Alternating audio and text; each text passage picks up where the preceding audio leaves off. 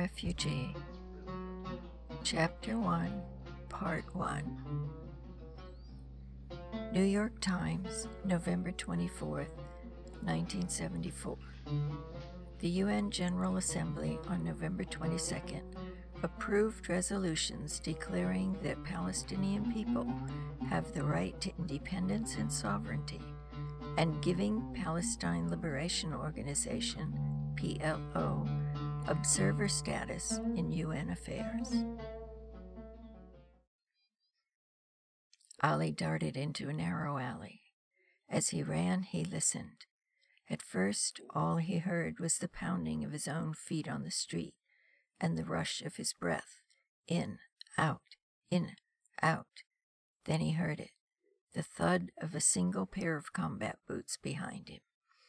Instantly he turned and dodged between a narrow space between two houses. As soon as he passed the house, he jumped over the low stone wall that surrounded its backyard. He looked around wildly for something that would give him cover. Finding nothing, he flattened himself against the door in the recessed doorway and slapped the door with his hand a few times. The noise was not loud, and, with luck, someone inside would hear it. Luck was with him. He practically fell into the house when a woman opened the door.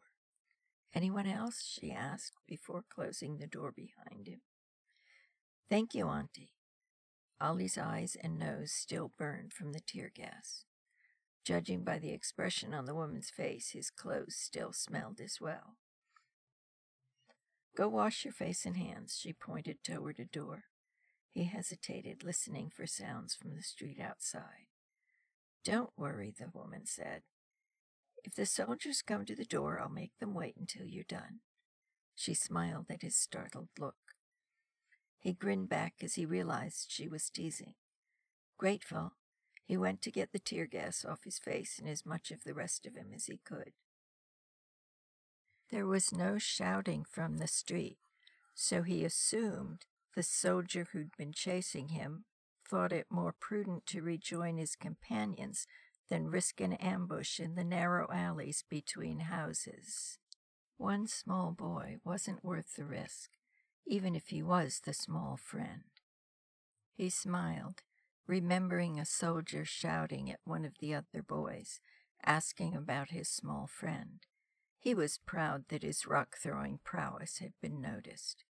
He was shorter than most of the boys in his class, but his aim was better. He could tell the difference between original and replacement windows in military vehicles by the sound of a rock shattering the glass. He walked back into the main room of the house. Water dripped from hair he'd just doused under the faucet. He shivered as a cold drop slid down his spine. The woman had set a glass of sweet tea on a small table by an empty chair. So tell me, why did you come out to throw rocks wearing a red sweater? You must know there's a reason soldiers dress as they do. Ali liked this woman. She was observant and talked to him like a friend. When I left the house this morning, I wasn't expecting trouble. you should have known better than that. When you live in the occupied territory, trouble's a way of life. He heard laughter in her words. Drink your tea, and I'll see if I can find a brown shirt you can wear without tripping over it. She disappeared into another room. I may be small, but I have a good arm. They've even noticed me. I heard a soldier ask one of the boys where his small friend was. Sometimes it's better not to be noticed. She shook her head. You have a name and you wear red? She returned with the dark shirt and sat down with her own glass of tea. So tell me, small friend, do you think you can win this war by throwing stones? Ali took a sip of his tea before he answered. She'd opened her door to him and deserved a serious answer. He wasn't sure where to begin. How naive was she to ask that question? You watch television? It was a statement, not a question. The woman nodded. What do you see about Palestine these days? I see boys like yourself throwing rocks at soldiers armed with rifles and tanks. Doesn't sound like a good idea to me. As I said, do you think you can win this war using stones? If you're asking if we can defeat the Israeli army with stones, the answer is no, of course not. No matter how many stones we throw, we can only be annoying. He looked into his tea glass, searching for the right words. Palestinians call 1948 Nakba for a reason. Nakba means catastrophe, and Palestinians experienced a catastrophe the likes of which few societies have suffered. He didn't say this. She already knew. What could he say that wouldn't sound patronizing? Do you know that during the Nakba, 85% of our population left their homes? Or that 50% of the villages were destroyed? No, I didn't know the numbers were that high. Ever since 1948, we've been waiting politely for the world to solve our problem. But the world forgot about us. People forget we existed and nobody was even trying to solve our problem. In a straight bullets versus stone battle, bullets win every time. But there's another war that we've ignored for decades. This is the war for attention. He paused to see if she was really listening. She nodded, and he continued. We just got observer status in the United Nations. We didn't get that by sitting and waiting. We got it because we made noise, and people are noticing. Those are mighty big ideas and smooth words for a small friend. Are you sure those are really your words? Or are you just repeating the words of others? Ali felt his face redden partly from embarrassment and partly from anger. I'm 16, Auntie. I look younger because I'm small, but I'll finish high school next year. I listen and I learn. I listen to the news. I listen to the men in the shops. I listen to the men arguing in the coffee houses. My friends and I talk politics all the time. We read all the pamphlets. He realized he sounded defensive and his voice was getting louder. He took a deep breath and continued in a calmer voice. Maybe you're right. Some of the ideas and the words I use aren't mine, but I've thought about them a lot. I make up my own mind. What harm is there in using other people's ideas as long as you're convinced they're right? If they can see something better than I can, why not use that as well? And are you convinced? Yes, I am. For some reason, Ali felt it was important that he convince this woman he was right.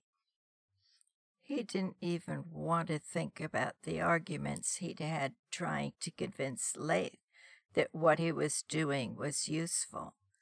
He turned his attention back to the woman sipping her tea. You cook grape leaves, don't you? The woman nodded. Was it your idea to roll the leaves around rice and meat, or did you learn it from your mother? Do they still taste good even though it wasn't your idea? Why should political ideas be any different? Just because I didn't think of this myself doesn't mean I can't use the argument or that I shouldn't believe it. I'm not talking about your ideas of justice and injustice. I'm talking about the way you think it should be solved. A few weeks ago, I was reading the subtitles on the English news for my mother, and they were asking regular people what they thought of the situation here. Most of them said silly things like we'd been fighting here for thousands of years. But one man said something very different.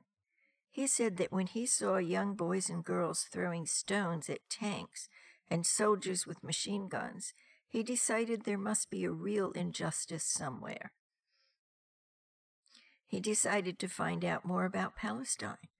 And the more he found out, the more he found our cause to be just.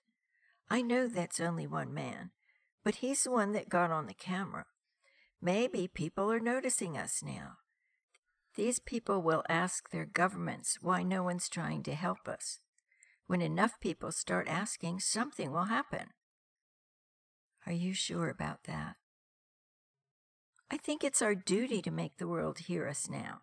Should I let others risk their lives to make this happen without doing my part? Why did it matter to him what this woman thought? You quoted statistics. What's the biggest export of Palestine? Ali was surprised by the question. Didn't seem to have anything to do with what they'd been discussing. I don't know. We grow stuff? Maybe oranges or something? No, I bet it's olives.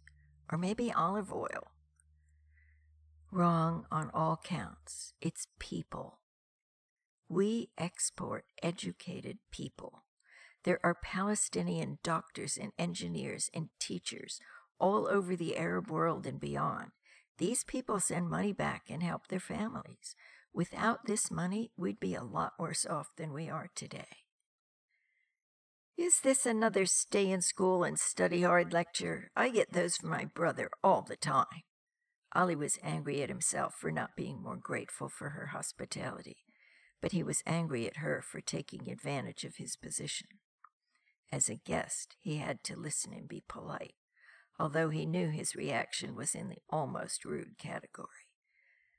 No, son, she said softly. It's a please be careful and don't waste our resources lecture. I know that we need to do something so people notice us. Yes, I watch the news, and I read my own subtitles. I listen to the men argue. I've even been known to do some arguing myself. I know our only weapons are words and stones, but for God's sake, don't throw yourself away for one more broken window in a military vehicle. It isn't worth your life. Ali was surprised by the passion in her voice. She looked away, but not quickly enough to hide the tears in her eyes. Ali suddenly understood.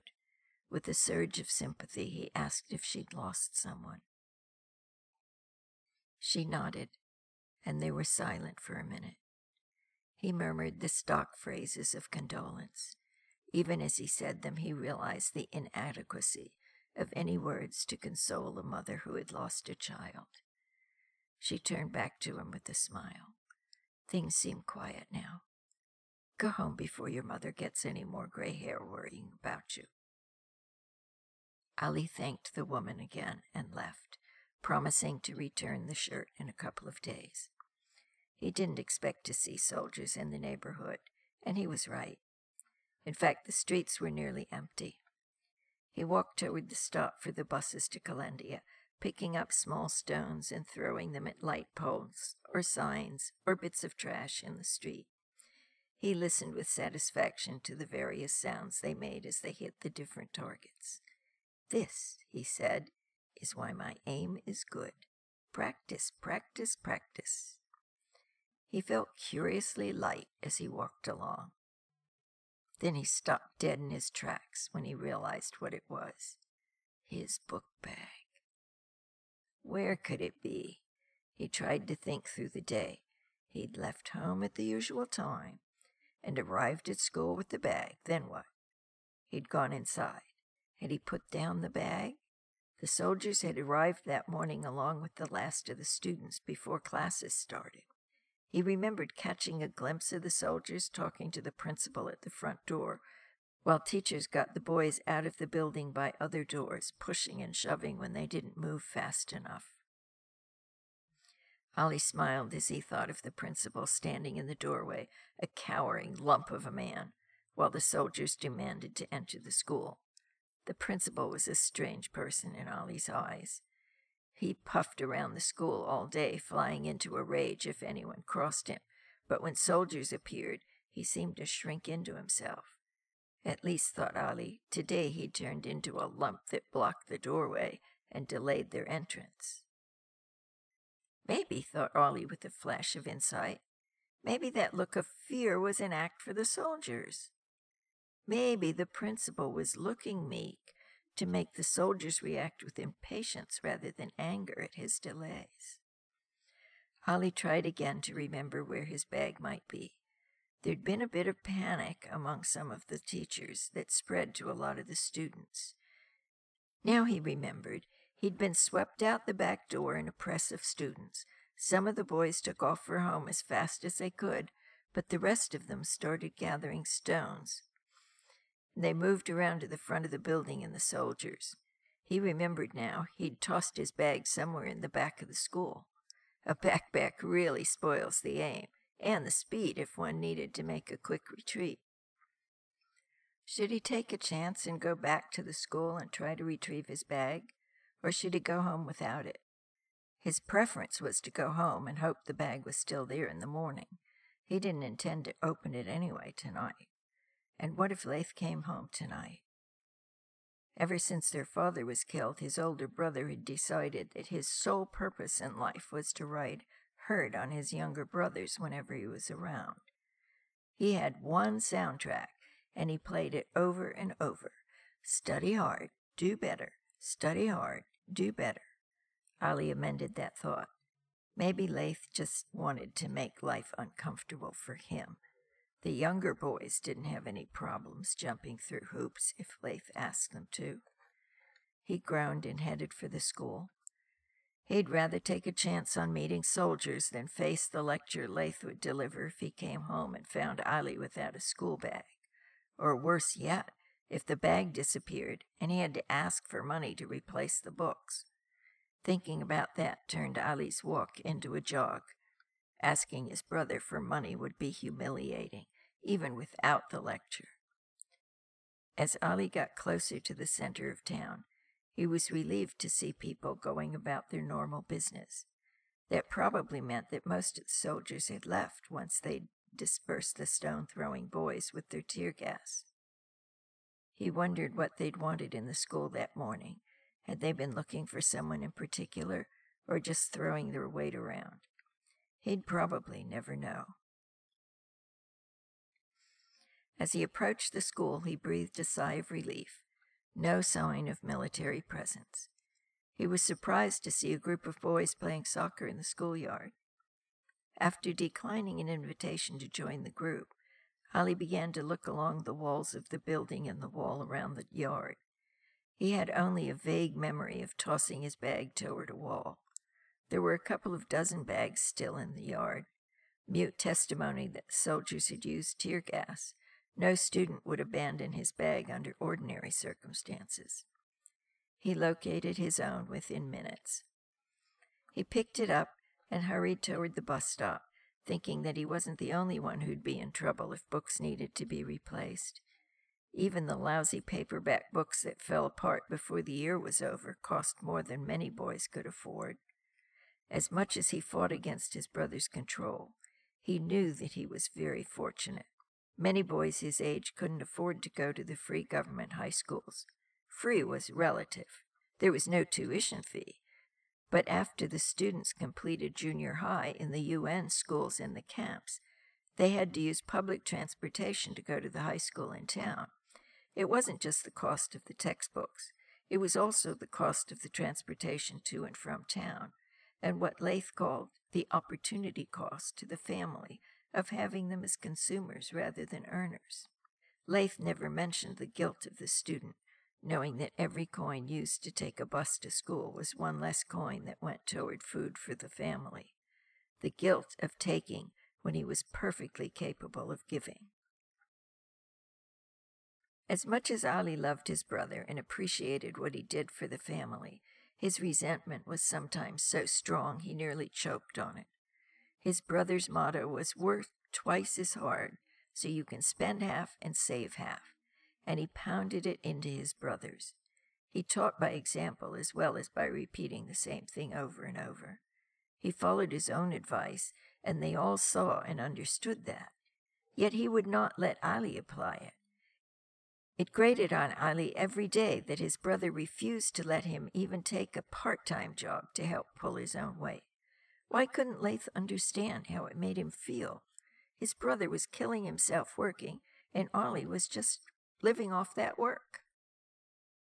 He stared out the window of the bus as they approached the Kalandia camp. Most of the houses in Kalandia had solid roofs now.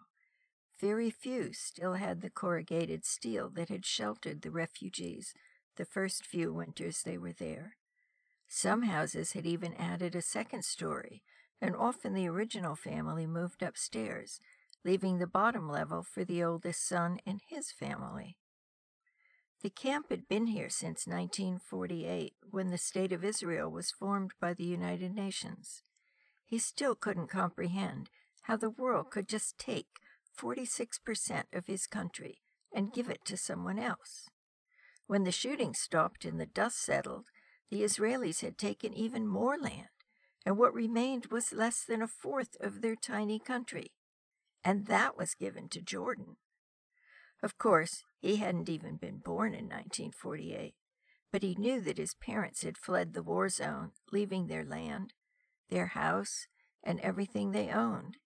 Carrying baby Laith, they had walked until they reached Jordan. Ali did remember the 1967 war.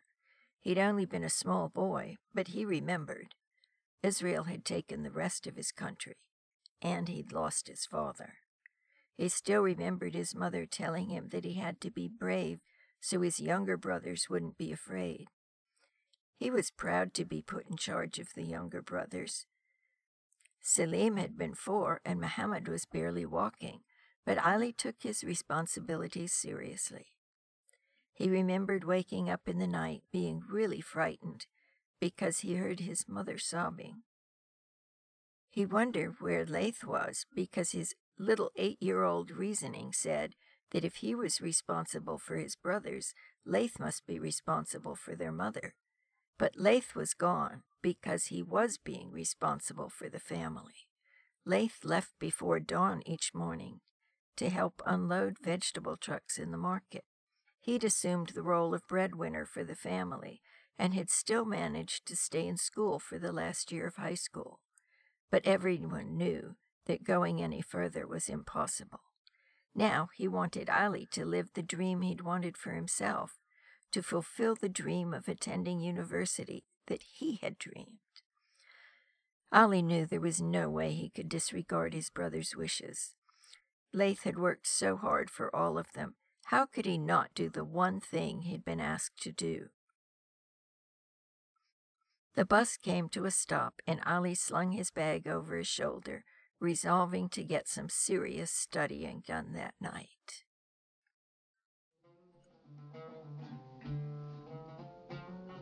And now, an excerpt from Chapter 1, Part 2. Laith's jaw hurt from clenching his teeth.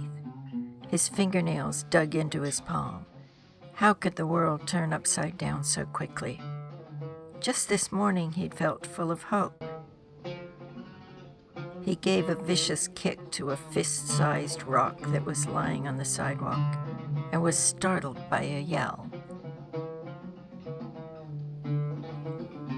Thank you for coming. We'll see you next time.